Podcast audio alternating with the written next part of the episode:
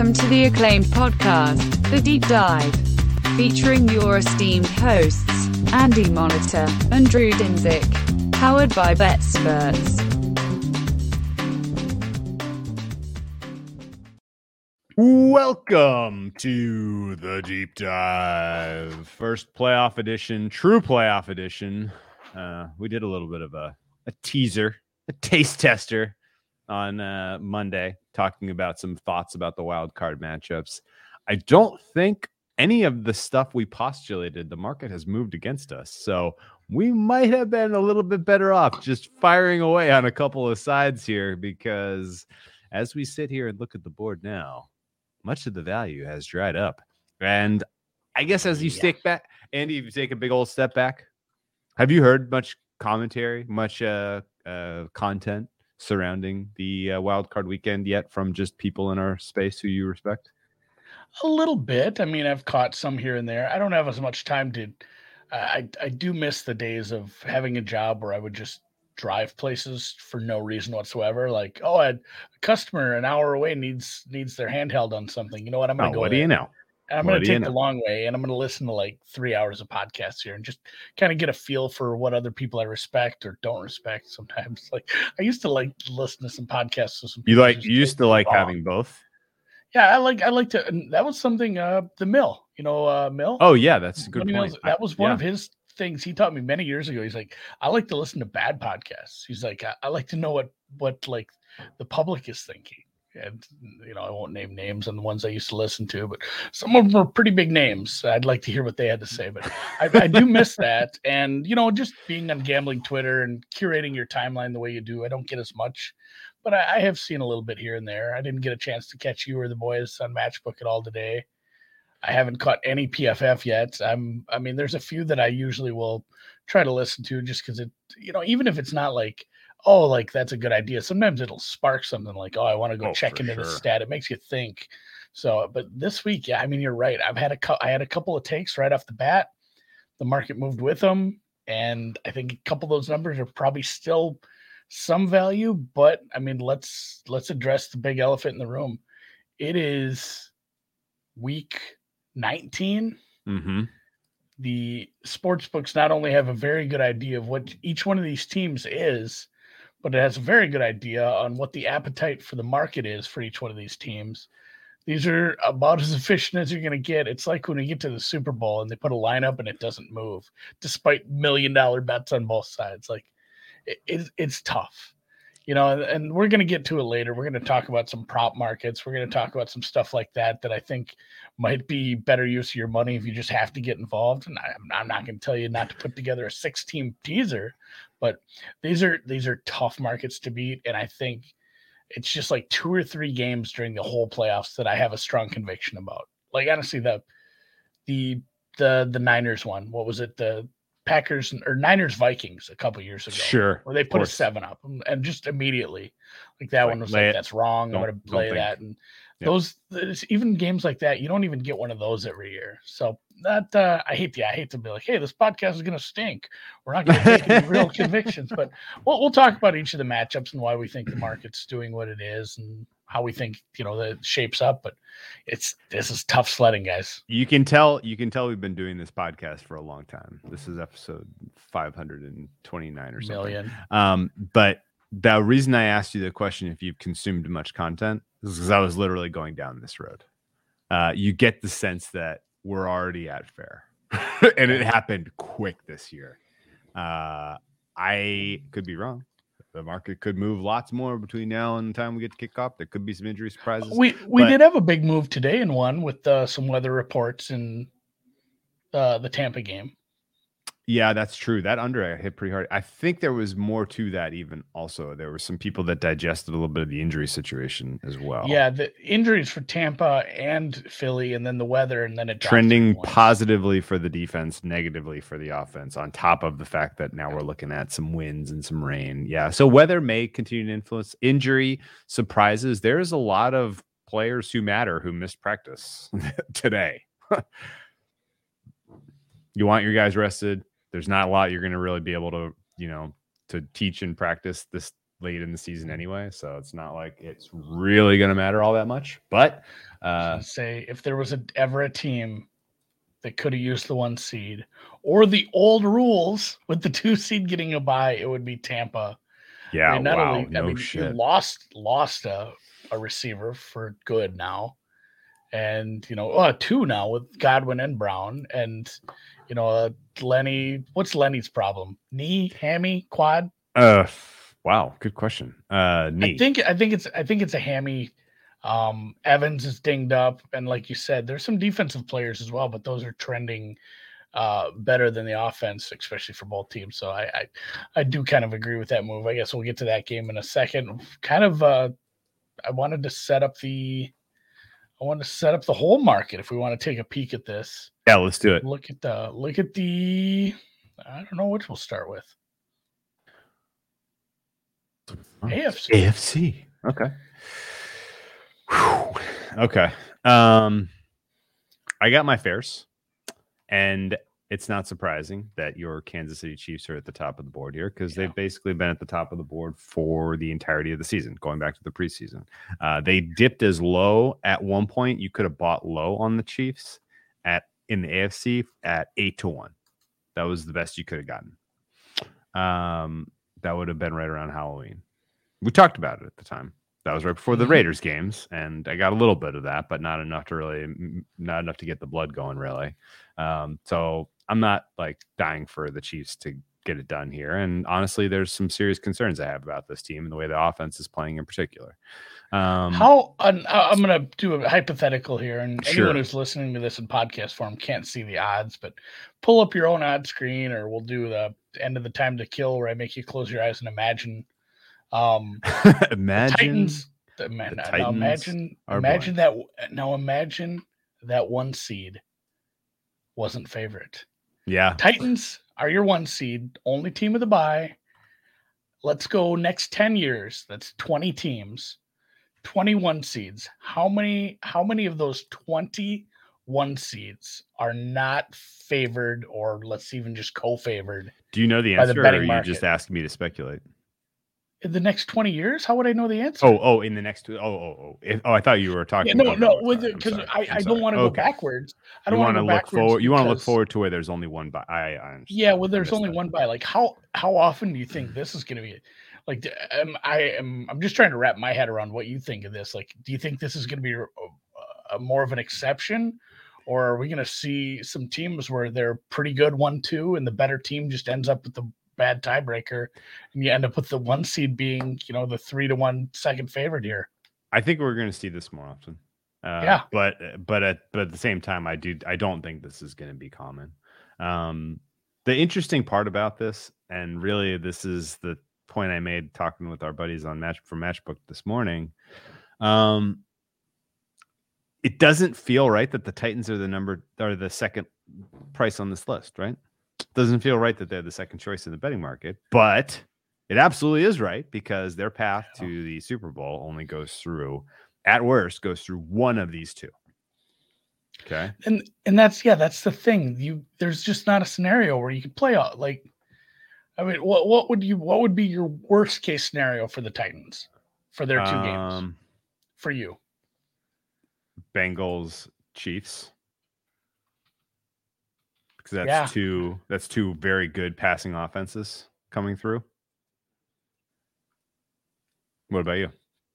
yeah that's probably that's probably it I think you still are in good shape against the Bengals, but uh, I worry about you versus the Chiefs. Uh, even though you beat the hell out of the Chiefs at home last time you played them. yeah Um, no, I think uh, no. I, the the key is that there's variance works in your favor if you back the Titans at this point. Um, anything happens to the Bills, knocks them out of the playoff mix. That's good for you. Anything happens to the Chiefs, knocks them out of the playoff mix. That's good for you. Uh, and worst case scenario, if you're the Titans, you only have to play one of those two teams. You don't have to beat them both. In years past, and basically everyone else here on the list is going to have to beat them both. Probably there is very low likelihood that uh, you know that there's un- that there's so much chaos across the bottom of the you know of this bracket that uh, you got to worry about this. Um, so I I mean it's that's why the, the prices are the way they are. And as I Yeah. currently look at my numbers, I give Tennessee just a little bit lower probability than Buffalo personally. So I would have had Buffalo as the second choice, but I had been fat on Buffalo against the market all season. So that's not super shocking. I give Buffalo a 20.3% chance to win the AFC. I give Tennessee just an 18.9. Um, I have Buffalo as a little bit higher to win the Super Bowl as well because I think it's more likely that they're favored in the Super Bowl once they get there uh, than Tennessee would be. Would you agree with those two statements? Yeah, and I was I was gonna say pretty much the same thing. Like, if the Bills were the second favorite, I wouldn't argue with it. You know, you can't put the Titans way behind them. A Titans five to one number would be hammered to dog shit. People would beat the piss out of that. And, Yep. I mean, it is. I think that all these numbers are probably pretty correct, except the Steelers. And I mean, Yeah, that should be 100 to 1. Nah, well, for the AFC, eh, 80, 80. 80. Yeah. Yeah, that's a Um, tough ask. I mean, what what's what is their money line this week? Oh, that's a great question. We always forget this, and somebody always brings it up in the gambling space, and it's always a funny con. Yeah, like know, if you here, yeah, here's the thing: Um, if you want to bet the Steelers, yeah, Andy, God damn it, their look at us. their We're money f- line right now is five to one. So Yeah. let's say they win, their path Yes. is likely heading to Tennessee. They go to Tennessee next, where, where they, they would we know what that price would be because they just played them. Yeah. Um, and was that in? It was in Pittsburgh, though. I think. Um, but That's uh, true. Ultimately, I mean, I mean, what do you want to make that number? uh, I'm gonna make it. I'm gonna make it plus 280, 3800. I was gonna say almost plus four hundred Okay, it's on the road That's a little high. against a rested team. Rested maybe team, three Yeah, that's true. 350. That's a good fifty. So let's go six times four fifty, and then they would need to win probably again on the road at the Bills. Bills or the Bengals, something Yep. like that. Yep. Probably a Probably similar Chiefs, number. Chiefs, yeah. Oh no, so they beat the Chiefs. They, They beat the beaten the Titans. Chiefs. They beat the Bills. Yeah, no, that's that's yeah, that's that's a Times. you're getting So- you're getting that same number. So basically, Yeah, the key point let's with this, you're thought- this about- thought yeah. exercise just goes goes to the the general thesis of is it better to take a futures position on a team or to back them round by round? And in general, if they have the, the rule of thumb I always use, and this applies much more to tennis, applies much Yeah. more to March Madness, okay? Because that's a much broader, it's a much bigger system, right? This is literally like you got to win three games to win to go to the Super Bowl, right? So it's a lot, it's a lot more solved, right? Um, the question about r- money line rollover or futures boils down to um, do they have to do all of the hard work themselves? Or are you buying because if they have to do it themselves, then money line rollover rule of thumb is the better better play. Yeah. If they if you are betting on it because you are expecting there could be chaos elsewhere in the bracket, you're better off taking the futures. Yeah, then your number. Yeah, if you're if you're if you're expecting something strange to happen, like if you and with in this case, like they're just they're the lowest seed. That's the toughest part about this. That's where I think the rollover would be good. I mean, what what what could possibly be the biggest chaos? The Patriots and the you know the there's no chance that they can avoid like their first and second games are locked in stone. It's Yeah. Chiefs and it's Titans. They have to play those irregardless. So the best case scenario is the Steelers would head to Las Vegas on championship weekend where they would still be at what plus 200 dog. yeah, that sounds right to me. So even then, Um, so if you take this number, this this plus 500 and you say Super likelihood beat- that happens, but yeah. yeah, and you you'd say they, you know, you'd say they they go to Tennessee as a um what we'll say plus 300 at Tennessee. hmm and then they go to the Raiders and they're two to one. That's seventy-two to one. that's, and that's that's literally their easiest path. You know, uh, you're taking out like, hey, the Raiders win those games, but and the, you know all their quarterbacks are hurt at the end. You know, nothing strange. So like, a rollover on a team like this is much better. Like if you're a Steelers fan That's probably more like and you really want to take a price on them, just bet them to straight up beat the Chiefs. You'll be you'll be smiling at the end if if something wild happens, rather than looking at it and be like, oh shit, this ticket's is much less of a long shot, but still like you know go beat the Titans now. Yeah. Okay. Let's go. Let's And I- look at the uh, thing we NFC. spent a lot of time on. Let's look at the Steelers. NFC. No, no, no. But this is this is much it's a more fun- uh, it's a fun about thing to talk gambling. Yeah, about. because that's the one conversation. The other conversation is why are you betting these now? Like, what are you doing? Like, what? uh, Like, are you just now waking up and looking at this? You were like, I don't want to bet into the futures market because there's too much uncertainty. Let's wait until the playoff field is set. Fundamentally, these prices are tight, and there is a vig because there's it's it's Tightly bigger than a it's a bigger hold than uh your your average two-way market because there are you know there's a little bit of margin in everything particularly the longer shots there's a long shot bias the longer shots have more margin right that's just the way it works um and so fundamentally you should be adding pieces at this point or figuring out ways at this point to cover to hedge to for, to to um, fill out a portfolio much more so than you should be now thinking about well well, god damn, those uh this Cowboys looked pretty damn good on Saturday night. And uh mm, I feel like they're gonna go to the Super Bowl. And you know, it feels like the Chiefs, they've made it two years in a row. They're gonna go third year in a row. I'm gonna back the Cowboys and the Chiefs now. You know, like that's you can't sit here now and just crystal ball it and expect to win long term. You can if you want to have fun, but you know, that's not for me to tell you to do one way or the other. Yeah. Um, do just what don't do expect to win money that way long term. Yeah. Um, all that said, again, we're looking at Packers uh, as the uh, favorite here. I take exception to these person prices personally. I have the Cowboys over the Rams by a meaningful margin in terms of probability of winning the NFC, like decent margin. What? Do, where? Why? How, how am I so wrong there? So I'm not betting into a 12 to one because I make the Cowboys 15 percent, so my ed, my EV is small-ish, but and I, I think some of that maybe comes down to let's say it chalks out this weekend and the the Rams would play the or the Rams would go to Green Bay. And Actually, And- I have 12. This is NFC championship. Cowboys are oh plus 550. Oh, sorry. Okay, sorry. yeah, plus 550. Not bad. Okay, So, but ahead. yeah, the Dal- Dallas would Dallas would take on the Ram or Dallas would take on the Bucks in Tampa, and the Rams would head to Lambeau, frozen Lambeau Field, and I make one of those lines bigger than the other. So right there, like I just uh, because you know the Bucks, excuse me, the Bucks, the, the Cowboys and the the Rams, their lines aren't so different that their chances of moving on from this first game are semi similar. I don't have it so much similar in the second chance in the second game. Okay. And then even if they were to play each other, I, uh, you know, it's not like I don't I don't understand why it's different either. I'm with you there. I would have the Rams behind the Cowboys. Cardinals number, despite talking about it all year, and how I wanted to fade these this team with a young head coach, young quarterback in the playoffs, like that's a bit of a big number now. Yeah. and they you know their path is very tough as well. They have to win as a dog. Then they they you know if they win they'd go to green bay unless san francisco or philly were to win then they would you know they would be able to move to a different spot.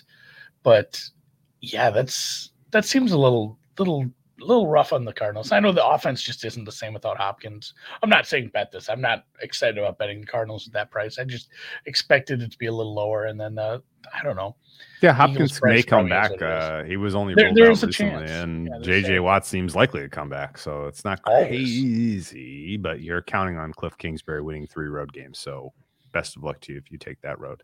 Um, that's a rollover bet did any yeah that's right did any um did any of the potential nfc i guess did the seeding give you any clarity in terms of who ultimately emerges from this conference? Did anyone benefit from the way the seeding broke in the nfc in your opinion? Because the tennessee titans clearly benefited a lot this this week they did. Yeah. Right? What about uh what about So- Tennessee? Anyone benefit? Just because I do think the Niners are so live with how they've played, like I, I think it stinks for them because almost certainly heading to Green Bay, which I mean that's the that's the What's that? toughest ask. That that is the toughest ask. Not only just because they're a very good team, but that's just that's a tough home field. And I Are you guess we saying should. that the nine? Are you saying that the Niners' chances got worse because they now have to go in this path?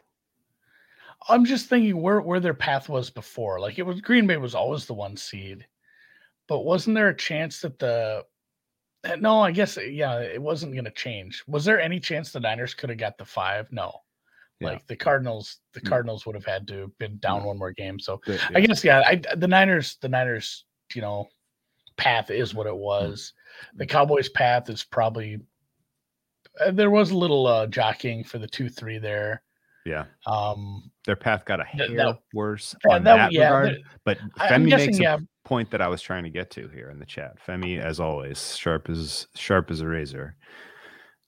I did. I agree with Femi that the first round matchup stinks for them. Niners is not great, but if they get through, but if they get through, then they round instead. two for them is not going to Green Bay in the absolute frigid zero degrees with a, against a rested Packers team. Like I, I like if I'm if I'm the Cowboys, I'm happy in the three. We take care of business at home, and we get to go to face Tampa, who also played this week and who is a margin, you know, reasonably they, they, they're they've taken some shots. Since the last time we played this team, we're at full strength, and they're not. Right? Like in general, I think the Cowboys' path is more beneficial having gotten into the three and out of the four, because the four, the Cowboys four one in the divisional round. I'm not feeling good if I'm Cowboys backer in that spot. Not at all. No, especially if you look good. You know, if this was if it was Cowboys Cardinals four five and the Cowboys like flexed on them and just beat the tar of them, got revenge from that upset a couple weeks ago, and everybody is you know just whooping and you know Cowboys. This is it. We're team of destiny. And then you head out to Lambeau and you play a rested Packers team in the cold and prime time. No, not happening. no thanks. Cowboys have a better chance, I think, of getting there now because if they do play the Packers, it will be in the NFC title game, and it will be in a rel. there will be relatively equal uh, rest situationally, which I think helps them quite a, quite a lot actually. Um, and I might even talk myself into the Cowboys if that's what ultimately materializes. Um, I the current I'm, I'm really sitting on some. I'm sitting on some Cowboys you talked me into earlier in the season, and it just, yeah, I, I like what you're saying, but as when we get to this team, I just like at the current number, there's no chance I could bet the Cowboys at five. So that's where we're going. You know where we're going next then. Cowboys, if they get there, are going to have to do it them damn selves. They're Yeah. to have to beat the Niners. They're going to have to beat the Bucks, and then they're going to have to The beat the Packers. Packers. Like that path is crystal. What do you what do you make the uh what would you make Tampa hosting Dallas right now? If Tampa that game happens, three and a no half? injuries. Yeah, I was gonna say field goal, field goal, or a little more. Yeah, something like that. Like there's, and I- I yes, y- think- you're gonna be laying a minus number. There's no chance that a parlay, money line parlay, that has you beating the Green Bay Packers and the Tampa Bay Bucks on the road, plus this whatever minus 180, minus 200 for for the first game. There's no chance that that doesn't come out to bigger than 550. Let's let's do the math. I'm going to give you three prices, and you give me the parlay price. You ready? All right, hold up. I gotta. I can never remember what minus 165 is in decimal. In decimal? Oh yeah, that's a tough. Convert. 100. That's a real tough convert. It's 1.606, I think. So one divided by 1.606. All right, now I'm ready. Give me minus 165 for the first Okay. leg. Give me plus 140 for the second leg. Okay. And give me plus 185 for the third leg. You're at 11 to 1. You know what's better than plus 550? 11 to 1. yes, honestly. Because I, I got to tell you, whoever wins that uh, Rams Cardinals game, they're not going to they're not going to go beat Green Bay. Not off not off uh And, and you know what the best part about uh, a money line rollover parlay like this? Let's say the Cowboys, you you you take them, you bet this money line, you bet five hundred dollars on the Cowboys to win, you know, three whatever, three eighty, however it comes out. Boy, I'm not good at that math at all. And then you say I'm taking that full eight eighty, and I'm going to bet it to beat the Bucks at plus one forty five. That comes through, but there's some injuries, some Sure. things you didn't like. Jack breaks you his can the Bucks win anyway. bail. Well, yeah, you can bail out. You don't have to place Eject. that third bet. Eject, eject, You know, eject. Yeah. You don't have to worry about hedging. You don't have to worry about a cash out button that you're getting fucked on. Like you can just eject and and just quit. Just quit. It's the beauty. And we do this in tennis sometimes too. It's like, you know what? I, I did I say to win the tournament? I said to win its quarter. Yep. Pulling the plug. No, for sure, for sure. plug. Just rip rip Um, cord that shit. Yeah, so I think that's where I'm at in the NFC. Uh, I'm not saying the Cowboys are my official pick by any stretch of the imagination, um, but if there is a plus EV bet to be made on someone going to the Super Bowl, I believe it is the Cowboys money line roll. And we'll get we'll we'll say uh, well I'll I'll actually play this out uh and as a, since we've done this thought experiment, I'm not going to do the Steelers one.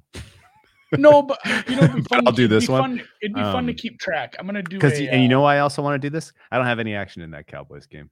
You Missed know, the price. I missed the. I I'm- missed the. I missed the cheap threes. I'm out on that one. I'll keep track of the teams that make it to the title game, and we'll compare. We'll use the pinnacle closing i- odds on money lines, and we'll do a rollover on the, Okay. the teams that are. If if there's some teams from the first weekend in the championship game, we'll compare it. Like here's the price you were getting to bet on them to win their conference. Here's the price you could have got on a rollover. It'd be That'd it'll be great. interesting. What what a And great at way least to, one of at least one of each yeah. team. One you'll have one team in the in the title game at least from both conferences that played this weekend that had to play three. So that'll, Yep. be fun. fun so that's where I'm at. at as far as futures go. I think that's the only thing I could mm, talk myself into firing on in any for any path to the Super Bowl. Yeah. Um, I'll, before we wrap this pot, I'll ask your opinion on you know just general Super Bowl prediction because I'm curious if you had to make a, a, a an exacta right now who you go with. Um, but yeah, let's talk about some of these games. You want to go in order, or should we like totally scramble and just like all over the place? Because everybody else Not- is going right in order, right down the. There's the not boom, boom, boom, 16 boom, boom, boom. games. I don't. It's not like I have them in order. We well. Oh shit! Dan made graphics though. I was just I I was always gonna go in order. I was just doing that to You know, Dan, leg. Dan was Dan was like squeezing something and about to break it when you like that. I have a have a had a Mhm. uh, had a had a funny moment there. Okay, We Raiders start- Cincinnati. we will start with the Raiders. And you know what's funny? Like I'm gonna apologize in advance. All the good handicapping is gonna come at the beginning of this podcast, and then it's going to peter out as we go through this thing, uh, because that's just sort of the way the market is right now. Um, but the Las Vegas Raiders take on the Cincinnati Bengals. Here's what you need to know: uh, these teams played uh, once this season, and uh, in that game, both teams were reasonably full strength. Uh, there was no one that I would say was supremely missing in that contest. That contest was week 11. The Cincinnati Bengals were coming off their bye. Yeah. Cincinnati Bengals went into their bye with two bad losses. They lost to the Jets, they lost to the Browns. They got their shit together. They came out of the bye and they just uh, played a very decent game and have a score in that contest that was not representative of how close that ultimately was. Uh, I think if you do box score breakdown, they barely outgained them. Most of the margin was because of late turnovers. Yeah, I was gonna say there was some chicanery at the end, despite Ja'Marr Chase and other offensive players' hot starts to the season. Would it be fair to, you know, say that this team played more of its better games in the second half of the season Uh, wow. for the Bengals? Ye- I get. I would say yes.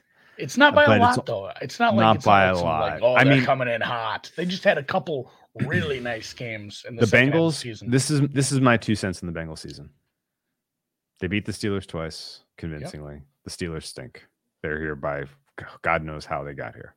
Um, they beat the Ravens twice convincingly, and those were great wins. But they matched up extremely well against the Ravens. Yeah. What they want to do and what the Ravens offer was a perfect. yeah, try try to cover us with that garbage. Have fun. Try, try to cover with that garbage. Oh, I dare you to With no blitz us. Joe. Burrow utterly shreds the blitz. Uh, yeah, and they did both of those things, and they got shredded twice. So that was not surprising in hindsight. If you can't Um, if you can't get pressure with four, Right. you're not gonna have a good time. Then you have two kind of uh eh wins. The Raiders won realistically was a 16-3 game. The Denver Broncos one was 15-10 and they it felt lucky. Um, they lose to the Niners in overtime after scoring first and then giving up a touchdown. They couldn't do anything to stop George Kittle in that game. They That was a lose to the one. Chargers convincingly at home after two impressive wins against the Raiders and Steelers. Those were ugly. But They really look helpless against Kittle. Luckily, they don't have to play a marquee tight end this week. Record Uh. Drop. uh, the real deal here is that everyone has been anchored on the Kansas City result. They go which to was an impressive game host- for the they- referees. I almost said they go to Arrowhead. They hosted the Chiefs, and Yes. the referee they played. What? How many refs are on the field? Seven. Seven. So it's 18 on 11. 18 guys in stripes, uh, seven, 11 guys in white. Um, and uh, yeah, they got the uh, they got a hard fought win. I, I mean, I'm being somewhat facetious here. I, I thought they, They outplayed played well Kansas too. City, I mean, especially you, in the second. They outplayed Kansas City in the Yeah. second half of that game. I thought. Um, and you know they they made the plays that they needed to at the end of that game because Kansas City couldn't help themselves. They just are addicted to pass interference. Um, and I guess ultimately the fact that they won that one and they knocked off the Chiefs, especially when the Chiefs had some so much um kind of meet public high level media support, like the Chiefs are really rolling. They're going to get the one seed. This is your Super Bowl They're favorite. back. Blah blah blah. Like because of that, it really did um kind of set everyone's bar, the bar for the for the Bengals very high. And that was the last game we saw them play at full strength because they pulled they pulled everybody for the Browns game. It was not watchable. And I think the price you're seeing for this contest between the Raiders and the uh, Bengals reflects, or at least the opener reflected a lot of the anchoring that was the Bengals are a real contender now. They won the North. They, you know, the Burrow was amazing. He's had a great statistical season, particularly if you look at beyond the numbers at some of the inter- interception stuff. And, you know, I think five and a half or six and a half at the open was uh that was a fat price that didn't really reflect reality. What what, what do you think?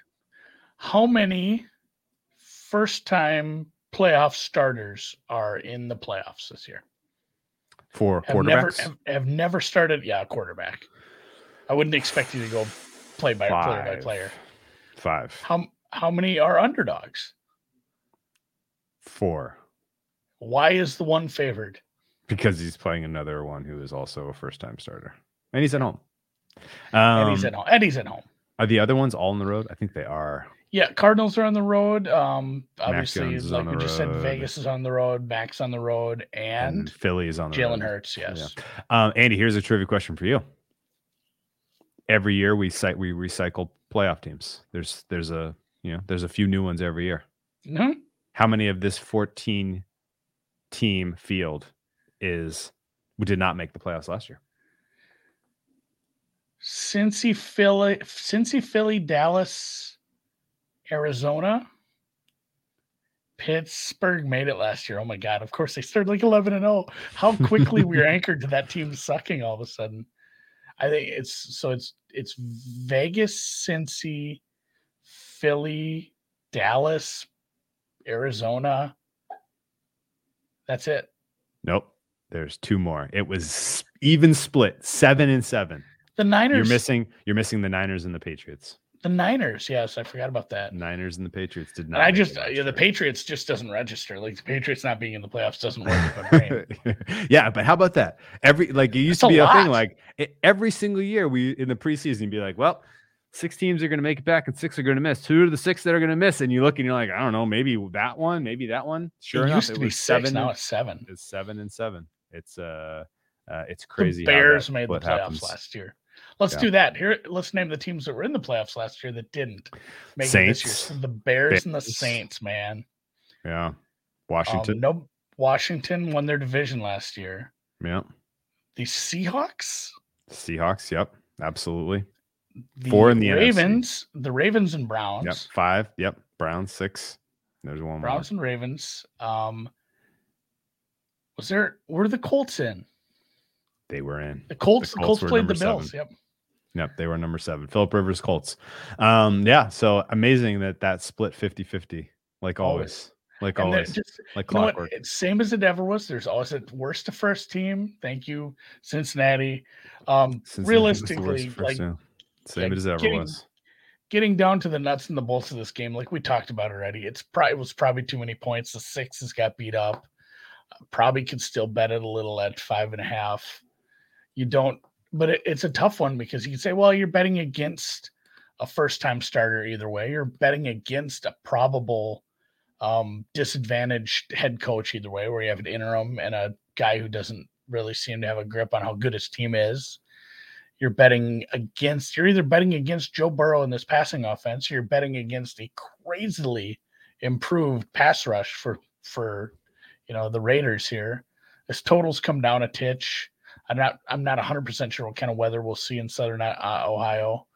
I think Um, it's going to be chilly. It's going to be in the 20s, and it's going to be a little bit of wind, but it's not. Who does- doesn't look does- especially problematic to yeah. me. I mean, my my my take here is I would bet I'd bet the Raiders at five. I wish I had the six. Five and a half is good. Um, weather, let's say it turns because that's the one thing we know about weather. Sometimes it can change quickly. Let's say the wind kicks up and we have 15 miles sustained, 30 30 gusts. Who does it hurt more?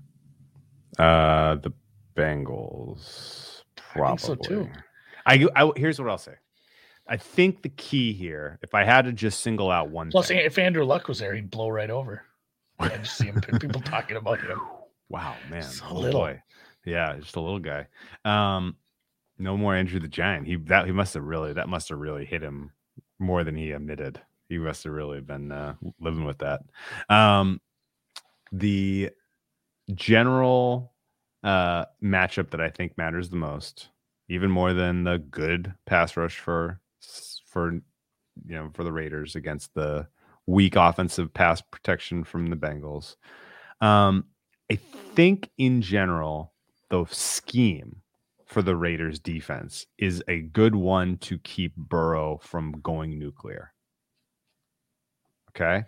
And I am basing that on I think I think I know where you're going with this, and I want to. I'm just going to play devil's advocate. 'Kay. Sort of. I'm going to pretend to play devil's advocate to lead you on. Well, uh, why was it such a bad matchup for Patrick Mahomes? And by bad matchup, I mean the perfect matchup for the Chiefs to put up Yes. 40 multiple times. Isn't this offense kind of the same? Explain that one, Drew. yeah. So Yeah, basically, do it. Gus Bradley's defense is very predictable. And it is a predictable defense that is a perfect puzzle piece for the Burrow offense and a perfect unlock the Pat Mahomes offense. Like it's it is it is a yin and yang there. And um for the most part, they cannot do two high safeties. They cannot uh, disguise coverages. They just go out there and they put a bunch of bodies in the secondary, and they say, "Guys, you go do your job." And they they put their front, their put their four um, pass rushers on the uh, D, on the D line, sometimes three, and they say, "Hey, you you go, you guys, you go, you go win your one on ones and get to the quarterback." And in general, that has been a more successful strategy for limiting Burrow than what a, a, a- a- Baltimore Ravens defense, one that blitzes heavily, one that Yep. puts their cornerbacks on islands. Like these guys are going to have uh, lots of help in the secondary, like the fa- like the the just the numbers and the counting. I was just like, going to say, if gonna you, if you didn't mention it too, they don't need to blitz.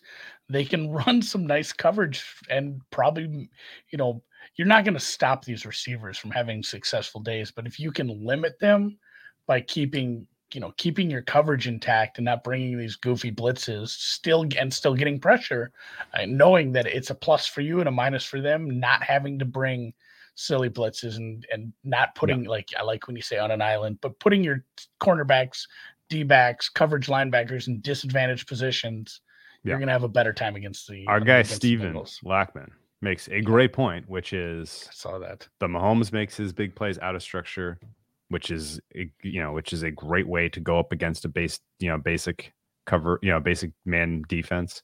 Um, and then Burrow's making his before the snap. He's identifying, okay, this guy's coming. This guy's going to have single coverage. There's going to be this. I leave this guy there, and he's he's calculating it incredibly quickly, and he's firing on all cylinders when he is under duress. And that's why his EPA per play, but when blitzed, is so so much you know so much better than uh, in a clean pocket and uh, and just in general against uh, uh, against the base pass rush. So I think I think that's ultimately I, like if like if you were like, hey, there's one player prop on the board that you can play in this game that kind of fits. I think you, all the puzzle, you know, all the ways, game states, etc. What is it? I think it's Burrow passing yards under. I, my my gut is that that's going to be a huge number, and realistically, this isn't the type of defense he's going to go off. And we kind of know that because they played in a completely uh, comfortable environment in Vegas. Joe Burrow was 20 of 29 in that game. You want to guess how many yards he had, Andy? Oh, about a buck eighty three. 140. Went high. Well, 148. So 150. I'll give him 150. I'll round up. We'll round it up. 150. 150. Um, and yeah, that's not a lot, obviously, for 20 completions. Uh, and you could look at that game and say, well, they were winning the whole time and they were always ahead. And, you know, they had some short fields. Yeah, all that is true. Um, but it's still like, I don't, I don't think that you're going to see Joe Burrow come out and just light up the statistical, you know, light up all the stats here from a passing, particularly because this is his first playoff game. And there are, And that's the nerves, thing, even if the- he is a national are- champion and he's Yeah, cool. these are shit. two first time starters in the playoffs, but one has played about 100 more NFL games. Like, when when did Carr come into the league? Like, I don't even know how long it's been. Man. Um, How many years do you think Derek Carr has been in the league? I, Jesus, man. I bet you this this is 11th season. I was going to say 10. Oh no, actually, no, we're we're now. way It way feels, way. it feels high. like eight. Yeah, he. uh This is his. It just feels Eighth like we, well, it's This it's because we had Derek. It's because we had David Carr. We've had Yeah. a Carr for like 25 years. And then, real quick, I want to touch on this too. You talk about Burrow versus the Blitz, and then it it made me think of a play a player I wish was in the playoff in Justin Herbert versus the Blitz. Are they doing something different in college, or like are we? Why are it's only it's a it's a sample size of two, but I feel like Davis Mills is good against the Blitz too. Like Why are these all my all my favorite young quarterbacks are I think. It's. I think it's more. A, it may be more. We may have to give the offensive coordinators a little bit more credit in terms of like they're giving their guys the easy button when blitzed, right? Like they're building it into the uh into the offensive Well, play. it, it's just like a counter move Maybe. in chess. Like, like, hey, guess what? If they blitz here, our play is dicked. Like the play Yeah. that you're calling is probably not going to work. So you have a checkout at the line, and then if they Mhm. still blitz, it's going to work beautifully. Or if it's a surprise blitz, there's always some sort of hot read. Like if you're looking at a defense and like they blitz on this 30% of the time, but they're not showing it, like you know I have I have the back out in space. I have the tight end on a curl, like whatever it takes to have that quick little quick little dump off to get rid of it if you you don't want to deal with it. yeah. So Yeah. Okay. Well, uh lean Raiders still at five and a half. Five. Yep. Leaving Raiders five. Lean under still at 49. 40 and a half, whatever. Uh my fair is 47 here. Uh and uh Burrow passing yards under, I think is a fair play. Uh ultimately I expect the Bengals to squeak through. Um, but a but a Raiders upset would shock me zero percent. 0.0. Let's go to the nightcap. right. The nightcap the of Saturday. Yeah, we haven't even got to Sunday yet. We have Monday. rigid. Wait a second. It's gonna be 35? Huh? It's gonna be 35 in Buffalo now? I don't know about that. I thought it was well. If they're gonna if they're gonna get the weather that we're having, it's like forty here today, man. You know what I'm saying? If they're gonna get the weather we had, and it's nice, uh, this Bills number should have a zero on the end of it. Are we? Yeah, you're looking at Sunday's weather, I think. Um, uh, let's take a look. Uh, Look Orchard Park, weather. New York is uh, Saturday. Is they're getting a coating inch of snow now? Um, let's see here. Let's go to the daily. Sorry, looking up weather is not entertaining. yeah, Yeah, it's supposed to be seven. I wonder why. I wonder if this thing is busted here. It says he's saying zero. Uh, it could be Otherwise. Celsius. no, it's uh, that's Fahrenheit, zero Fahrenheit. Um, yeah, I wonder what's up with the RotoGrinders NFL weather report because that is not correct. Not correct. Uh, well, either way, they- must be pulling I'll- Sunday. I want to ask a question then. Like the the sample the sample size that people are using for Josh Allen playing in cold weather games, too small or much too small? Too small. It's it's it's not enough to make. It's not much it's too small thing. though. No, it, it's getting it's getting close to being signal, and he does throw it super hard. Fucking the Dean Pees thing is just killing me, Patrick. God damn it, you're you're banned from the chat if you're gonna make me giggle. Um, Roto grind. Do not count on the RotoGrinders algorithms because it Yeah, does hopefully- the weather. your your Yeah. analytics guy isn't pulling it from there, but yeah, it, I uh, Bill's team total over. Anyway, that's my whole handicap. Ooh, okay. Ooh, I like that. What's the number? I, but okay, Uh, uh, let's let's reset a couple Like things. twenty four. Uh, third time these teams have played. Both Yep. times, if the n- weather was neutral, you would head over games, in my opinion. Both defenses, Very are- much. Both defenses a hair overrated because they have played very weak opponents. Both defenses have given up points when they have gone up against bona fide offenses this season in neutral game states. This only really stays under if somehow, some way, Belichick comes in with some concept of we are going to play ultimate keep away, a la the way we tried to handle a young Mahomes, and you know just literally give them minimal offensive possessions here and eat the clock like you know like they did in the first matchup. Honestly, um, I still think the overs in play. It's been bet up. Mm-hmm. We talked about it on Monday. Like, ooh, it's forty three. People are buzzing about the cold. Might get to 42. Yeah, I wanted to 42 eh, so bad. Didn't happen. and it's back to 44. Yep. Um, and I think that's the right directional move. I think 44 still has a little room to bet the to to be bet to the over. Um, it sounds like you are more on the side of the Bills covering here. If you're inclined to get involved with the Bills team total, um, why don't you make the case for the Bills in as succinctly as you can, and I'll make the case for the Patriots, and we'll see if uh, we can decide if this is fair or not.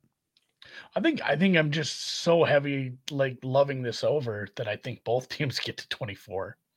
Like I, I'm not saying I have it modeled out in like oh this is going into the 50s, but like this being in the lower 50s doesn't feel wrong. Like 28, 24. Like okay. it's not like both of the like you said, both of those games. If you take some weather out of it, they're probably heavy over games, and yeah, it is. It's a bit of a tough if you were going to take a first time quarterback, and we're talking about first time quarterbacks a couple more times yet, but if you're going to take a first time quarterback and put them into the playoffs, probably best case scenario, not being a road game, uh, oftentimes there'll be road games just because they're lower teams in the seedings, but having a good coaching staff, not only a good coaching staff, but a coaching staff who obviously, I mean, the dumbest, most blatant statement of the week is the Patriots coaching staff knows how to prepare for a playoff game. Like having True. having just a million years of experience in that coaching room in the mm. trainers room, some of the players that are still there from you know Patriots teams gone by. It it's been an efficient offense when it when it's working, and I really think like they didn't. I'm not sure they needed to play that stupid game plan from you know the win game. The win game was weird. I kind of want to just mm. throw that one out there altogether. But yeah, this is somebody brings up Bills highest scoring team this weekend. Bills Pat's highest scoring game. Those are some fun props I'll be looking at. Either way, I think I think Buffalo will be able to throw on this team. We saw it in the win game once they actually started doing it, despite mm-hmm. being a good secondary, some good names. It's just it, eh, the play sequencing from Buffalo when it works out is so beautiful. Like yeah. I get so mad at this coaching staff because like why are why have you decided to play this way? Where you know uh, th- this is what we're gonna do now, and I guess the, the Patriots, the last part, like the last quarter of the season, I saw some things I didn't like on defense with some teams. It's like why is this team scoring on them? Yeah, sure. And I I don't believe the the pass rush is going to bother him at all. And yeah, like I said, I have the Bills 28, 31, somewhere in there. Okay. Maybe and maybe they do just cover. Like I think the the Bills the, the Patriots path to covering is probably a lower scoring game. And I just don't think that's in the cards. Bills highest scoring uh, team this weekend is cool. Bills highest scoring team in the playoffs, I think, is live. Very much so, especially if they go if they can get to the Super Bowl. You don't even need them to win the Super Bowl. They're going to score the most points of any team if they get there. Uh yeah, I think ultimately the concern about laying the four and why I am agnostic on the Bills laying the four, and if anything, I'm laying, I'm taking the points with the Patriots. Yeah, that last matchup was clearly I was excited about uh, the fact that the Bills won and covered, right? Like I bet them. I had them. I have a million different ways. We had them team total over. I think that was our secret pod play that week. I, I was exposed bananas to the Bills. And so they do great and they win 33 21. And it's exciting because uh, Josh Allen looks like an MVP. Um, but a lot of the successful plays in there were high variance that broke Bills.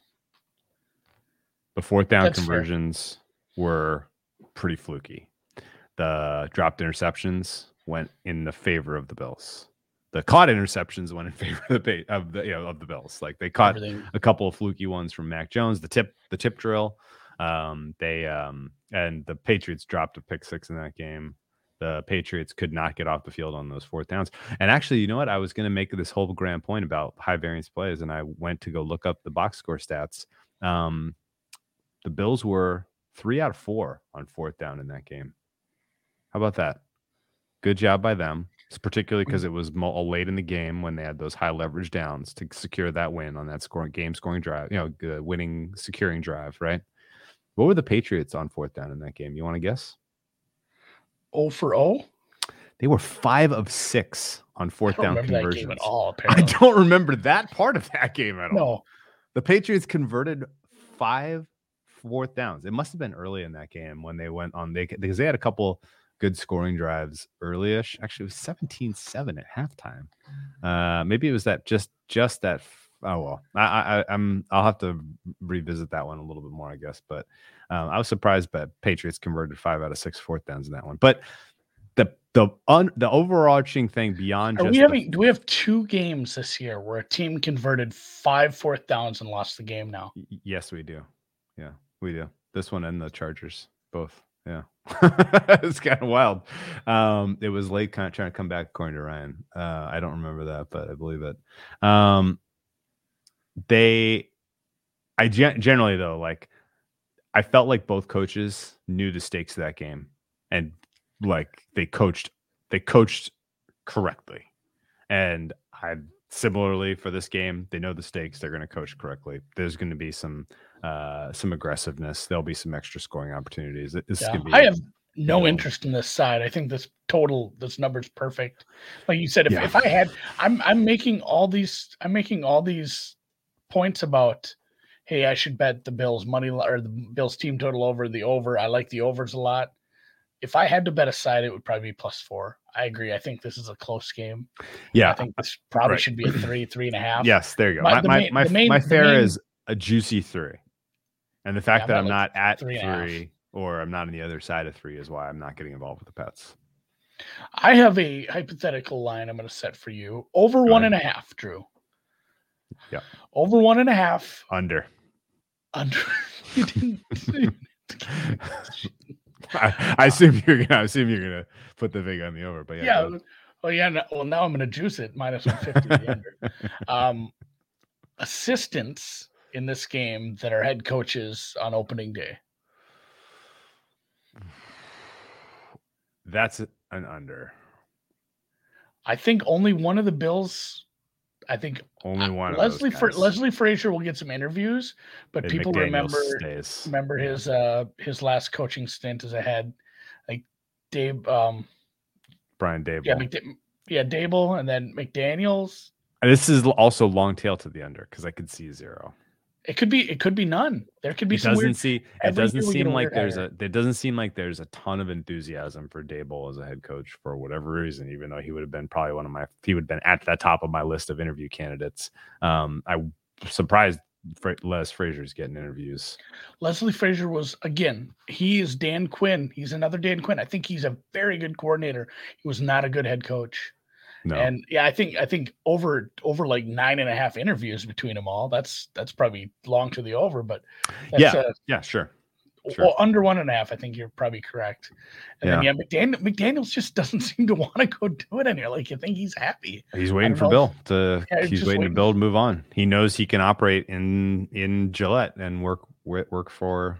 Uh, he can work for uh, Kraft for a long time. Bobby He's Kraft just forever. Waiting for, he's just waiting for Bill to, to slide off into the And I think he's paid pretty well. And, And honestly, if you're uh if you're if you're McDaniels, you got a franchise quarterback now. So yeah, I'd, I'd be hanging around. I'd take know, some man. interviews. Just be like, you know, if somebody wants to pay me Gruden money, I might, I might, I might go to somewhere stupid. But I think those contracts are few and far between. Uh, you're probably, you're probably right. I think under one and a half is the correct take there. And yeah, it'll be. And it's funny too. I made it that tweet about the Giants coaches. yes, Where I, I made fun of McAdoo. Shurmur, McAdoo, Shurmur, and so that started out as a tweet. I was going to list the last five years of the worst hire for the last five years. and it was all Giants coaches. well, no, it's well, it was Urban. Er, this year was Urban. okay, yeah, yeah. Last year was Judge. The year before Yeah. that was Case, I believe. And then I started going back into every year. I'm like, oh my god, these are all like Giants coaches. I'm like, so I scrapped that tweet and just turned it into a Giants tweet because it was it was anyway. Yeah, Oh, it's wow. funny. I'm like, oh my god, they they really had a bad stretch. All those hires were within, within like five years of each other. Like Yeah, the, man. the Shurmur McAdoo Judge stuff, they each what got like two years. I, Oh I actually, I don't. I'm. I mean, get a new GM. That's what makes this. Um, you know, just taking a side path here. That's what make these these coaching markets. If you want to bet into them, have fun. If you have some information, by Yeah. all means, pass it along. But You know like, what was three of these coaching? Yeah. three of these coaching uh, vacancies do not have a GM. That makes it incredibly difficult. You know what's a good question to ask in a coaching interview? Um, are you going to make my guys do Oklahoma drills? and if Yeah. they say yes, then you probably shouldn't hire that guy. The- you're not legally. You're not allowed to. And this, it, it's funny in this in, it's instance. Every one of these guys has a Wikipedia page, so you can find it out. But legally, you can't ask someone how old they are in a job interview Yeah. unless it pertains to them being, you know, uh, over 18 for something like that. You don't have to. You can just say, "Would you do Oklahoma drills?" And you know, like, "Ah, this guy's too old. Yeah, He's or at least he's got too old of a brain in the case of Yeah. Judge. Um, but yeah, like the Judge and Urban Meyer stuff, like you knew that that wasn't going to work when you started hearing the bona fide reports from camp about the way they were treating the players. Like these are professionals, you can't act like that, and it'll eventually run. It, it may work for a for it may work for a year, for two years, but it's not going to work long term. And when it goes sideways, it spoils so aggressively that you get fired and we laugh about you even being hired in the first place because it's like wow he made the same mistake everyone else makes in this case um so ultimately yeah no that uh, that was a fun conversation let's move on to sunday talk a little bit about Yeah, weather, weather report from Tampa. um, Tampa Bay. What what do they call that when you have a reporter in the field? uh reporter in the field You know, no, no. There's a word Yeah. for it. Starts with a C. Correspondent. correspondent Tampa Bay correspondent uh, Giorgio Michelaccio, and he is he is letting us know what we saw a little earlier too. Looks like the weather's gonna suck in Tampa. That'll be pretty fun. yeah Migliaccio. Uh, no, I thought you were laughing about the uh, Quinn 200 to 1 for Denver. Um, Oh, God, yeah, that. You know, it's a long shot, but you know, What's the name from uh, Inglourious Basterds? He says. Oh yeah, fuck! I haven't seen that movie in a while. Uh, now I want to watch some Quentin Tarantino. Well, Ooh, that might be a fun. That might be a fun uh, Friday a night kind of deal. rewatch. I'm gonna rip through some Quentin Tarantino. Um, Across the 110th Street. the uh, yeah, the uh, point you were gonna make though about a correspondent in the field, uh, the weather is not looking great. Not looking Tampa? great. You want to give me a little more details? A little uh, some heavy winds, maybe some rain, could be shitty. And I think Giorgio actually makes a good point here. He's I think this affects the Eagles even more because Tampa can just stack.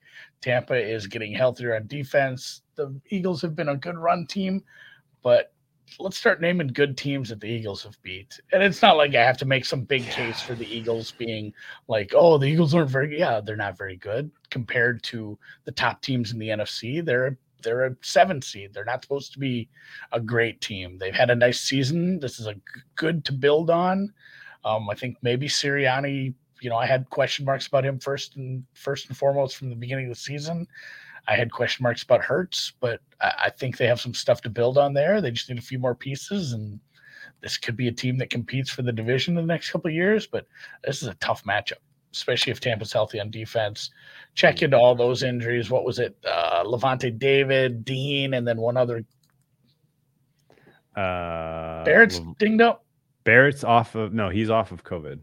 He's off the COVID now. Um, Barrett's back at practice. Uh, it's ba- basically you just need you just you're counting on Devin White to be the guy Yeah. at this point.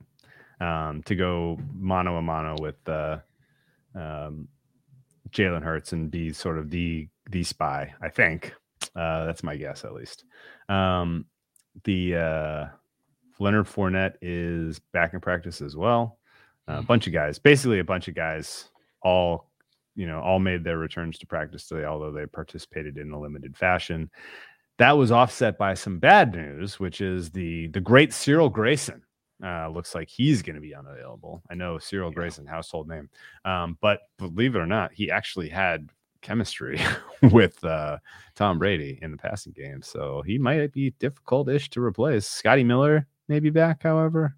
Uh, I believe he'll be back. Uh, certainly, Tyler Johnson will be out there. Mike Evans will be out there. Gronk will be out there. He's and Gronk's, you know, Gronk's fat and happy. He got his bonus. He got his million bucks. He should probably show up and play hard for Tommy in this uh, playoff run because he was saving. He saves it for the playoffs on a good season. Um, so it's, uh, it, I think it's still uh, a dynamic offense that can score 30 points here despite the injuries to them. And part of my reasoning for that, um, you know, bullishness is their offensive line is going to be able to match up with the only thing that I can say anything positive about Philadelphia defensively, which is that they have some horses on their D line. If if we go strength on strength, Jensen, Ali Marpet, uh, you know, that those guys are putting hats on Fletcher Cox, keeping him, you know, out of the backfield, and touchdown Tommy has time to operate in the pocket. He's going to carve regardless of who the skill position players are. We know this. Yeah, I mean it stinks about Godwin and Brown, but even like there's a lot of teams that would be pretty happy to have Evans and Gronk, and then you know Scotty and the guys like that. It's not a bad, it's not a bad problem to have this kind of depth. And yeah, the Cyril thing. Cyril Grayson. Cyril Grayson. But I mean, yeah, they, they had the they they're one of the teams that was unique and that they had the depth to absorb some of this. And Gronk, this time of year, he's finally getting into shape. If he can take some time off from trying to defraud the U.S. government through insurance scams on TV, he will probably be able to uh, match up pretty well against this defense as well because okay. it doesn't matter what they run. He's Gronk. Like he, even at this age, he's just he's a big old he's a big old problem down the seam. So yeah, yeah Scotty Miller's good.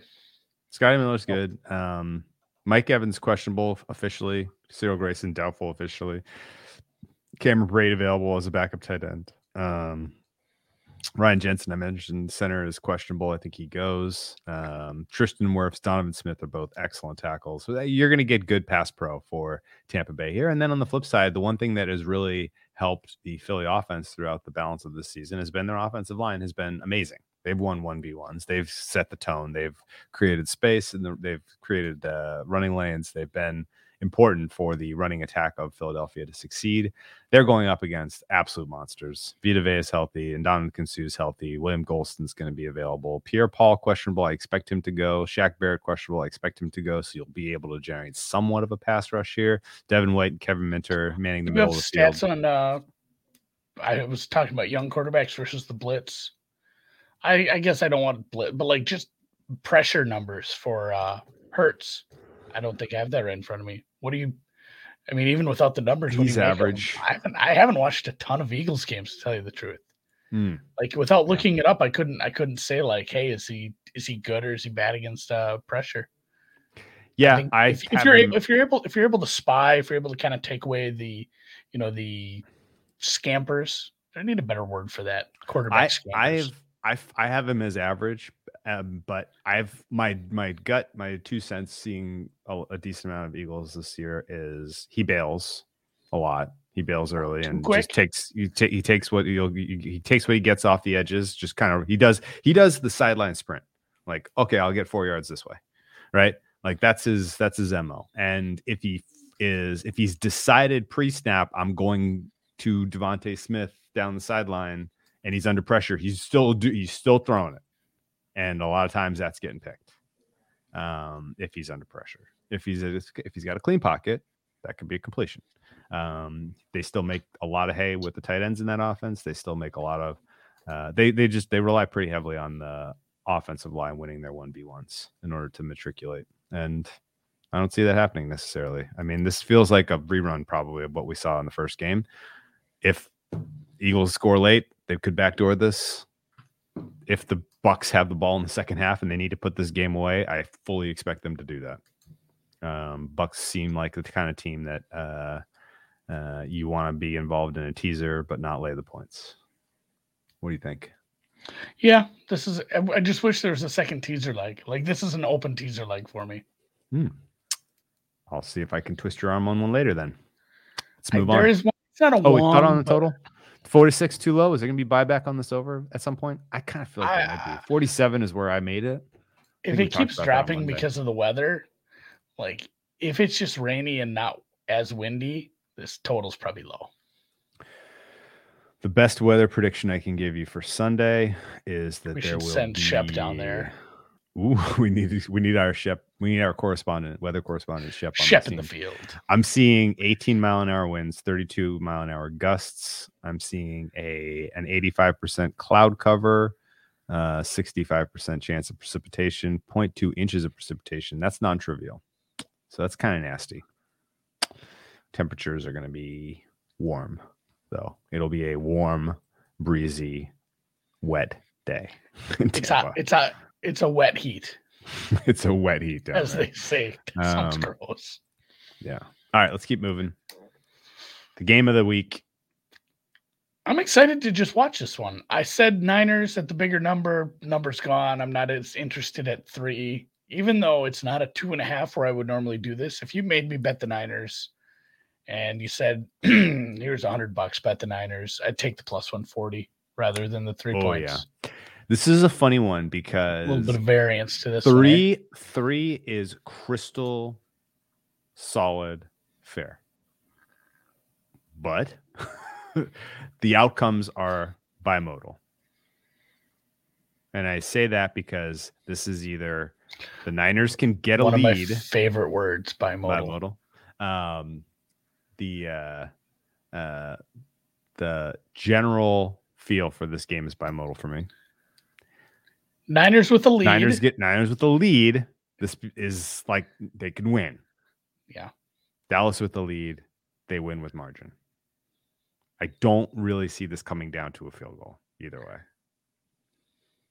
So I agree with you. If you're getting involved with the Niners, just might as well take them on the money line at this point. you kind of you kind of articulated uh, articulated what I was thinking as well. Like, yeah, Dallas. Well, either team with the lead, and the the biggest part about Dallas that I worry about too is, and sometimes we run into this, and you can only play who you can play, but they they haven't beaten anybody in the playoffs besides the Patriots overtime game. Like, remember when we when they were when they had that shit sandwich of Washington, New York, Washington, and they trucked them. And we said, you know, hey, not so fast, Lee Corso, not so fast. Hold, I remember. hold you. your horses. Like they're not this good. They're good. They're not great. Let's let's not get ahead of ourselves here. And they didn't look as good against good teams. The Niners are. They They're good. They're of- complete. they were- Yeah. they were a bit of an issue for me in the middle of the season, mm-hmm. but the way the 49ers are playing right now, they absolutely deserve in the playoff. They deserve to be in the playoffs. They deserve to probably be less than honestly three. Three is probably pretty fair, but they deserve to have a look as a team who can win a game or two, honestly, in this playoffs. And Jimmy Garoppolo, despite having that weird thumb webbing injury, whatever, he played pretty well over the past handful of games that he was in on. And the, the I mean the biggest thing for me is that the defense is kind of coming together a la, a la you know New York or New York, a la New England, where it's like, oh, this defense is just gonna get better throughout the season until we get to the end of the year, and then this defense is causing people problems. Mhm. So I'm I like San Francisco a lot as a team who, if you had to give, if you had to get me a team, an underdog from the first round, saying this team can win two games, not only this one but the next one, and I know how tough the next one is. Oh, this it's is it's there's no there's no doubt it's San Francisco. it's it's the Niners, and it's not even like I can't even think of a close no second doubt. for me right now. I I could I would listen to you if you were like, look, peak Kyler Murray can give you two wins against the Rams and the Packers. I yeah, would I mean, listen he'd to have to he'd have to redline for 120 minutes. yes. Like Dallas can do Yeah. this a, a- a few different ways. They can do it with their defense. They can do it with solid quarterback play, great tight end play, good running, good scheming, a good offensive mind, versus what is again probably I would that great of a also coach. listen to you that Mac Jones can beat Buffalo and Tennessee. I would listen to you. I, I would like you to phrase it differently. I would like you to take the word Mac Jones out and say Bill Belichick can beat. Buffalo and Belichick, Tennessee. Belichick can beat Buffalo and Tennessee. Yeah. Yeah. But in order, it's San Francisco one, Arizona two, New England three. If you're going to tell me I can have one dog and they need to win two games to make me money in like a Calcutta type of situation. And the, the Raiders, the Raiders, the Raiders are despite one of my teams, I think definitely has a chance. Uh, the Raiders in the second game are in bad shape. Yeah, they're yeah, that's it. They're going to uh yeah, well, that's it. Um all right, the um the general uh feeling here on this night this Niners Dallas total 51 is fair too. This is I mean it's it's a hair it's a hair high. Uh there's probably going to be a couple of moments if if you back the over 51, I can promise you one thing. You are in for a sweat because neither of these teams plays comfortable overs when they're in competitive games. Right? This is there will be moments where you're literally like, holy crap, how is this only this many points have scored? Because they both tend to do weird, dumb things that take points off the board. Um, even the even the Niners Rams game last week, which should have been a no doubt over. There were like 800 yards of offense in that game. it took till the end of the game to get that there, uh, and it's it's that's just the way these guys play. Um, I will say this one more thing: the uh, the coaching advantage San Francisco. We agree. Oh yeah. Any, especially any... and now and now that the world knows about their their little nerd. Yeah, I know, right? Uh, any uh, so any any thoughts on number one? We agree. We've said this a million times. Dallas's defense is overrated. They've getting they've gotten here by by the grace of turnovers, pass rush, health, stuff that you can't really count on, and and strength of schedule. They've gotten here by a lot of intan, you know, a lot of things that mask what could be an average defense. Um, but even more, um, the Dan Quinn familiarity with Kyle Shanahan's system. Does that give them any edge here in terms of prep, in terms of keeping San Francisco from getting ahead? Uh, I mean, familiarity is nice, but Dan really. Quinn has done a nice job with that defense. Doesn't move the needle for you, is, but not. It's not something I'm like putting into this and saying this is a. Okay. This is an yeah. It's not a needle mover. Okay. Uh, how about uh, Jimmy Garoppolo thumb? A needle mover at all? Like if if if Jimmy Garoppolo was full health and he was spinning it and he had no broken thumb, torn UCL, whatever it is, are you talking yourself into a Niners money line? I think I already did talk myself, but no. Um, another week, I, I'm I've been scouring a couple times a day, looking for news on that. That would be great to hear. Like eh, if it's just like, oh, it's all better, or it's fucked still. Like I think that that's probably. I may make a, a Niners money line bet. I don't think I have to be in a hurry. The market's not gonna just fly past three with a bunch of, uh, uh, you know, this money line might end up at 135. I might lose five cents, but I'm not in a hurry. I think that's the news that pivots it for me. Like if they say Jimmy G is gripping a ball like a motherfucker, GI Joe Kung Fu grip, and he's fine, and this webbing is all healed up, and it just took a little bit of time, then I'm probably playing this, and then eh, you know if, if they're saying it's still flopping around, and because you can see there was times he, despite a nice performance, there were times where it's like, oh man, I wish his hand felt better. it's like they, I know, right? It's they got down early, and really that kudos to the whole team for getting down early in a must-win spot and not not letting it get to them coming through in the end. That was a wild. That was, I mean, the the wildest game of the weekend was clearly the wildest game of the weekend. But the Niners comeback kind of got overshadowed. That's a that was a wild thing for them to do. Oh man, I'm gonna take a loss on my Magic plus seven in the stupidest fashion possible. God damn. Six seconds left, and they get an and one to make it eight, an eight point game. oh, oh, I haven't even looked at basketball stuff. Actually, Montrezl Harrell, Montrezl Harrell is at the free throw line, so maybe he misses. There's a 50-50 chance he makes it. Um, the uh, uh, the NBA line, the NBA markets lately, by the way, if you haven't been paying attention, shit's fucking tight. It's good. They get, they getting tight. Um, the um, uh, I think we covered every angle of this. Oh, they got a basket. Franz Wagner layup with 0.5 seconds. I get my cover. Do you believe in magic, Andy? Do you? Oh, you might add to my list. I might watch uh, American Pie. I bet that movie's aged super well. Oh, I'm sure. Obviously. Um. All right, Magic at the cover. Mm. All right, fire it up. That was a good one. Whew. Uh, okay. Uh, I think I'm out of angles on this one. Um, Do you believe in magic? Oh no, I did have one other angle. Okay. Did you read and see the quotes about Jimmy Garoppolo after he got the shot in his thumb at halftime? He was like felt a lot better in the second half. see it. It looked better. I didn't see a quote. Okay, he was quoted, which and he ba- Okay. I think he even I think he even tra- telegraphed I'm going to get the shot before the game. Okay. Does that They need to give him two of those. Can't they give him two? can they give him one before the game and one another Yeah. one at halftime? why would Why would they not give him two of those? Is that illegal? I don't know the rules on shots. I'm not sure. I'm not sure. But I guess what I'm wondering is, yeah, does it does it wear off? Does he get two shots?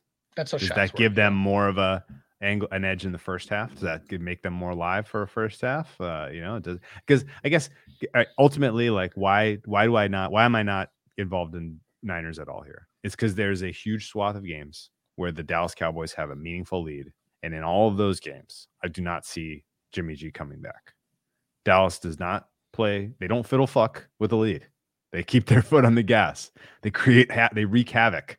Uh, they the pass rush cranks it up. They get defensive scores with the lead. Like Pump this team, yeah, they block punts with the lead. Like this team does not, uh, you know, sit on their heels, especially in a you know playoff game in a home home environment. And Like Femi seems so- to think you can only get one shot per week. I know, but it's the playoffs. Can't Oh. get two? well, uh, doctors. What is it? Is it just straight? Are you getting to- Are you getting if this game was hey, if this game was in California, I would might I, they may be playing by the rules. This game's in Texas, Andy. This game's in Texas. Here's the thing about Wild Toradol. West, man. Yeah. So I don't know if it's like some sort of uh, uh, it can't be a steroid. Um, so if it's just a pain, first off, if it's Toradol, my God, like I can see how people, and uh, this is not a story I've told anyone, but if I live to like 75 or whatever, I'm just gonna try heroin. I've heard it's, I've heard it's awesome. Like, but it, it will ruin your life, Drew hard drugs will ruin your life, but they say it's just the bee's knees. Once I'm once I'm like 80, I'm like I'm gonna I'm gonna try it. Like it's just really good Toradol. But Toradol is Toradol is the shit. I got some once when I had mono because I let it go too far and I got a bad throat infection and I was in a lot of pain. I took it, it was like a little shot. They give you a bottle, you tore the top off and shot it, and you were you were in a good spot. I was in a I was fine for a while. But uh yeah, if it's Toradol, I'm Niners money line. yeah, I'm not a downer guy, really. So I don't think I'm ever getting dabble in the heroin, really. Um, Not so- when you're old. No, no. So psychedelics for sure. That like that Oh, gets yeah. you that that like prepares Oh, your no, brain I for mean, death. I think sh- that that ship has absolutely you have you absolutely have to no, no, but like I'm saying, like you like as you're approaching death, I think you want that to kind of really help your uh you know Mm, help your fair. yourself deal with the uh your end of life experience. Um but yeah, not uh. I mean, I'm microdosing. I'm fine. You're currently microdosing. Oh, okay. All right. Good deal. Good to know this. you you you did look dilated. I was curious. Uh no, I'm just kidding. The, Pittsburgh uh, at Dallas. Pittsburgh at KC. Or Yeah. anything else on this? I'm I'm agreeing No, with you. nothing. If I'm if if I'm in a spot where I have the San Francisco money line, I'm certainly not down. I'm certainly not uh doubling down. Okay. All right. All right. Yeah, that's a good point. I'm not a downer um, guy. I do. Two weed gummies and I'm drinking bourbon. well, I like the sativa ones more than the, Oh, God, than the indica ones because those are uh, on the upper scale things. Um, all right, man. The Pittsburgh Steelers, Kansas City Chiefs. Um, you can tease Kansas City right now from 12 and a half down to six and a half. What's stopping you from doing that and pairing that with Tampa Bay? Because that looks like a stupid. You kick yourself in the morning when you wake up on Monday and you're like, why the hell didn't I tease Tampa KC? What the hell is wrong with me? yeah, I mean, just because it's not a math teaser, you do get through the seven though. Like you get through the seven. seven, you get through the ten. You need one, you need a one touchdown win from your Pittsburgh, your Kansas City Chiefs against Big Ben in his final ever playoff game, YOLOing So the shit out of the them. the argument against it is that long term math says it's a loser if you did this on all the plus 12 and a halves or minus 12 and a halves. What about but- in playoff games? But counteracting that would be the fact that the total is a little lower and Pittsburgh does suck donkey dick, and I just don't see how they don't win by seven. So it's it's probably going to end up in a teaser. I hate using the non-math ones, but this is I don't have the answer to this, Andy, but we getting just across six two. you're- better. I gotta call you. You're being you're contradicting yourself from earlier in this podcast. You said that here we are this late in the season. These numbers are good. These like this is sharp market. Like presumably margin That's of fair. victory That's- is a that's. I like this. I like is this. a lot closer than it would Yeah. be in a regular season. Well, it is the median. the It is the median okay. Okay. margin of victory. But oh, Okay. again, I mean, Okay. against what Big Ben has left in his arm versus this offense, and really, it's it's going to come down to like you're going to need a master class from T.J. Watt. Like, how many forced fumbles to keep this game close?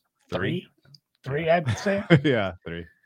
Uh, but yeah, I, I I will probably have a cute little Tampa KC teaser along with the yeah. rest. You of the see any world. you see any universe here where KC squeaks this out, wins by three, and your KC teaser is dead. I mean, it's there's it, it can happen. It will happen in enough games are played in the multiverse. But boy, I don't mind this at all. I don't have a lot to say about this game either. here's here's where I'm at. Drew, Drew If- teased this. It's going to get worse as we go. yeah, let's Like let's pretend let's pretend KC does does what they do and they get out to a good lead because a lot a lot of similarities between uh you know with the the the Pittsburgh defense is aggressive. They're going to come at him. There's going to be plays to be made out of structure. Now Tyreek Hill's dealing with the heel injury, so maybe they don't work very well. But you know, all the same, like Mahomes should be able to create some magic. And oh, by the way, if you haven't been paying attention, Mahomes put his mobility under his hat early this season and was not expressing any type of scrambling. And then late in the season, he decided, okay, it's scramble time. And it has been extremely difficult for teams to adjust on the fly and stop him from getting first downs on the ground late in games. To Kansas City is kind of they're in this mode now where they're like, okay, this is how we win a game. And it is a lot of Mahomes pass, Mahomes pass, Mahomes scramble, right? And that should be able to put away a lead here pretty comfortably for Kansas City. And all you need then is Kansas City to create a couple turnovers against Big Ben, who's been a machine in turning the ball over at times this season, including the one time these two teams play each other. Um, I have a general feel that the uh, Steelers may be competitive early in this one. They may they may score first. You know, they, they they may lean on Harris. Harris might do well against the Kansas City defense that has sucked against the run at times this season, um, including last week against the Broncos.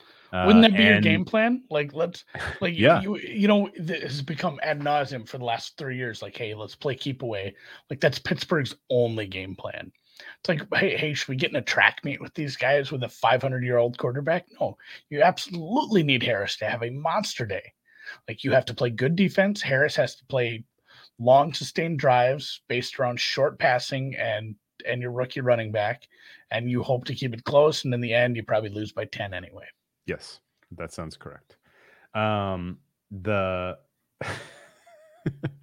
And somebody the- did ask yeah, if honestly, this is a yeah, Cal if- Bears. It's Cal Bears, not Caledonia Warriors. Yeah. If if if uh if the if the um Steelers are popping early, if they score early, if they put the Chiefs on their heels, that just makes the Chiefs that much more dangerous, in my opinion.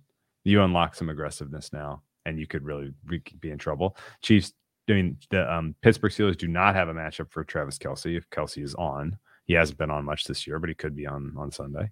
Um, and yeah, I mean, ultimately, I think Kansas City wins this game by 10 to 21. That's about where I'm at. Uh, and I think Pittsburgh probably scores some late points if they're down big at half. They may backdoor, but I'm not getting involved on the spread here uh, at 12 and a half, counting on a backdoor. No, thank you.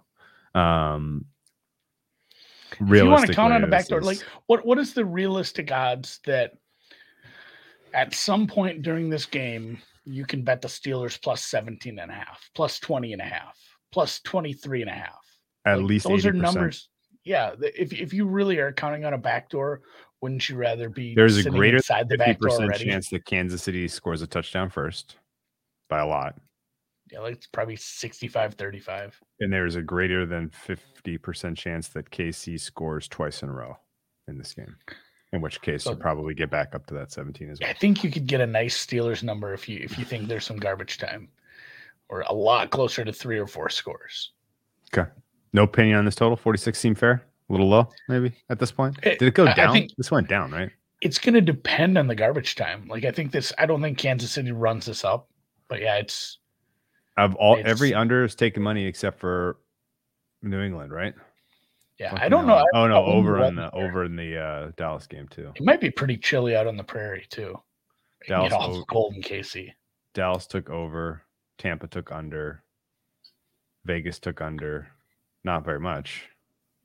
Arizona took under. Not very much. Okay. All right. I still support a Chiefs Bucks super square parlay of the day.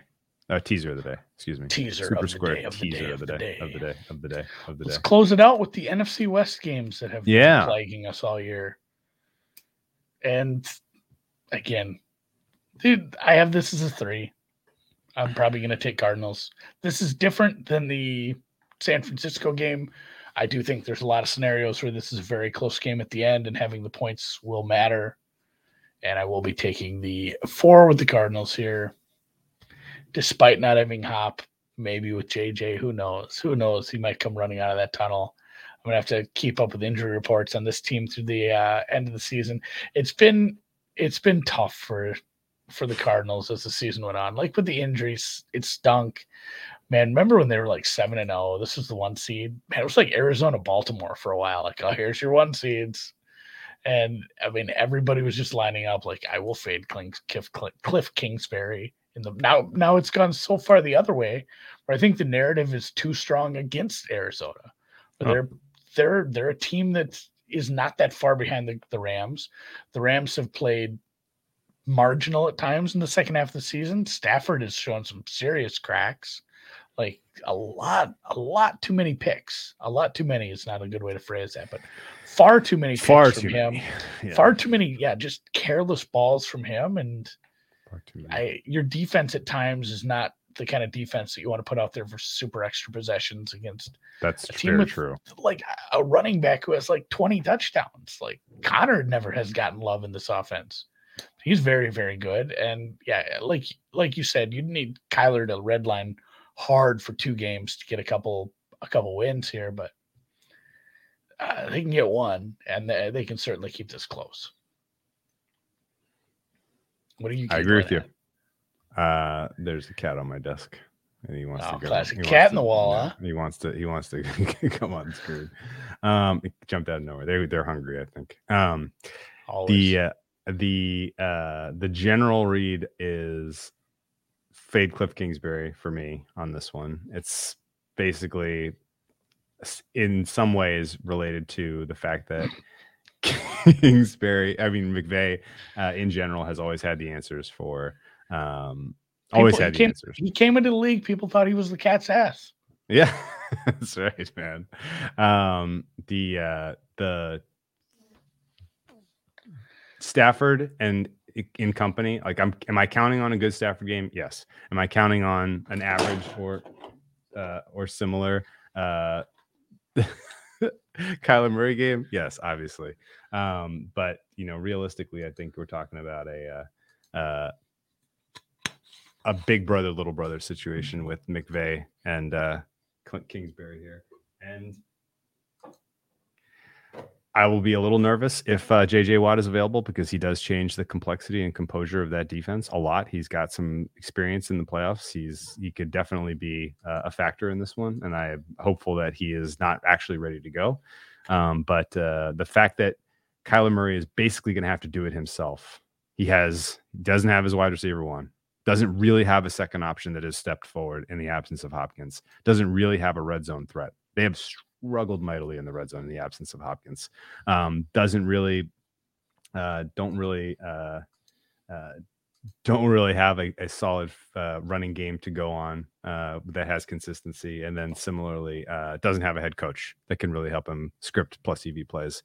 Going up against Aaron Donald, Aaron Donald's going to be able to wreak havoc. He's the most dynamic defensive player in the NFL, and it's not close.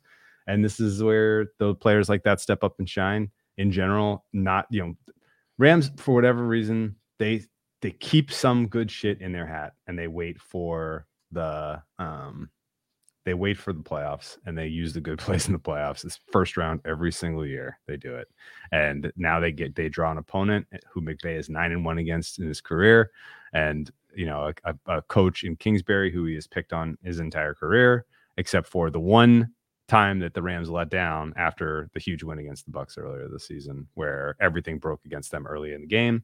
Uh, I realistically think uh, the um, the Rams can win with margin here. This feels like the blowout of the week to me. I guess. I So we're going I head to head. I yeah, I feel like I feel like I've lost my way by betting on Kingsbury in the playoffs, but I just can't get this number here. Hey man, I think there's there's I, I have long tails to both sides. You'll, I have- we'll have a we'll have a great breakdown next week about this one way or the other, because and first of all, if we do our podcast on Monday, this game will not have been played yet. Um, but we can Oh, revisit. yeah, We can revisit NFL. this. We'll re, let's revisit this game. Oh man, they really fucked us on that. God damn it. Do we want to do it Tuesday, Thursday next week? Or so? We already booked No. a gust for Wednesday. Yeah. Fuck man. Are we gonna have to do an early Monday one again? Aren't we? Or Yeah.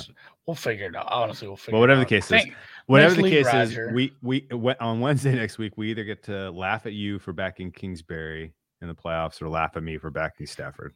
Yeah. Yeah, one of one one of us is gonna have egg on their face Yeah. regarding backing an absolute chumbalo in the playoffs.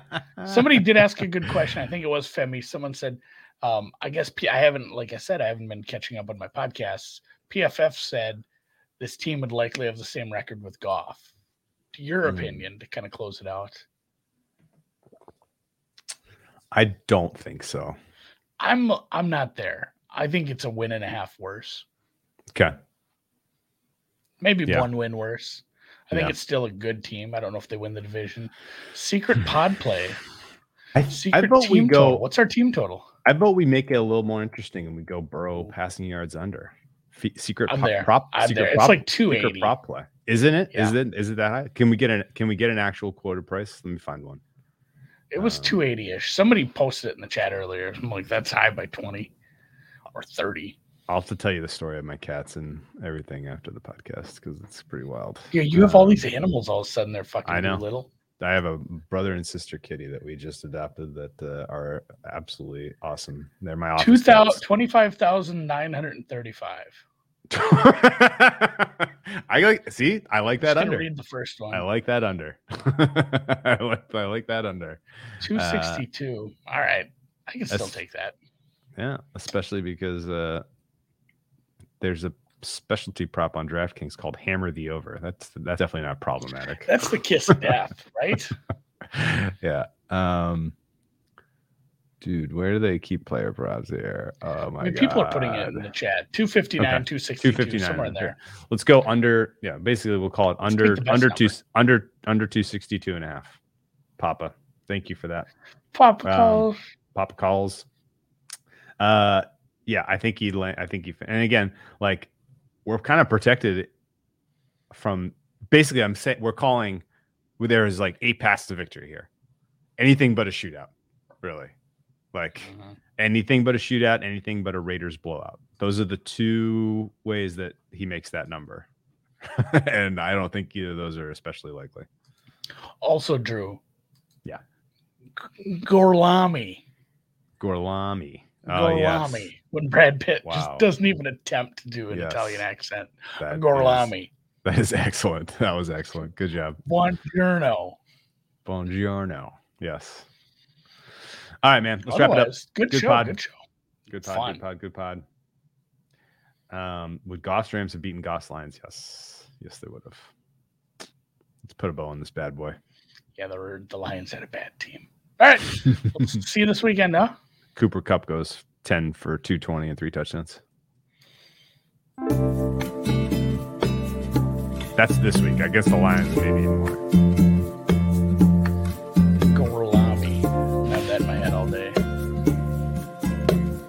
Also, just I might sit sit and watch beginning of I can't believe the fucking Magic covered that. That was good. I'm gonna, I'm gonna watch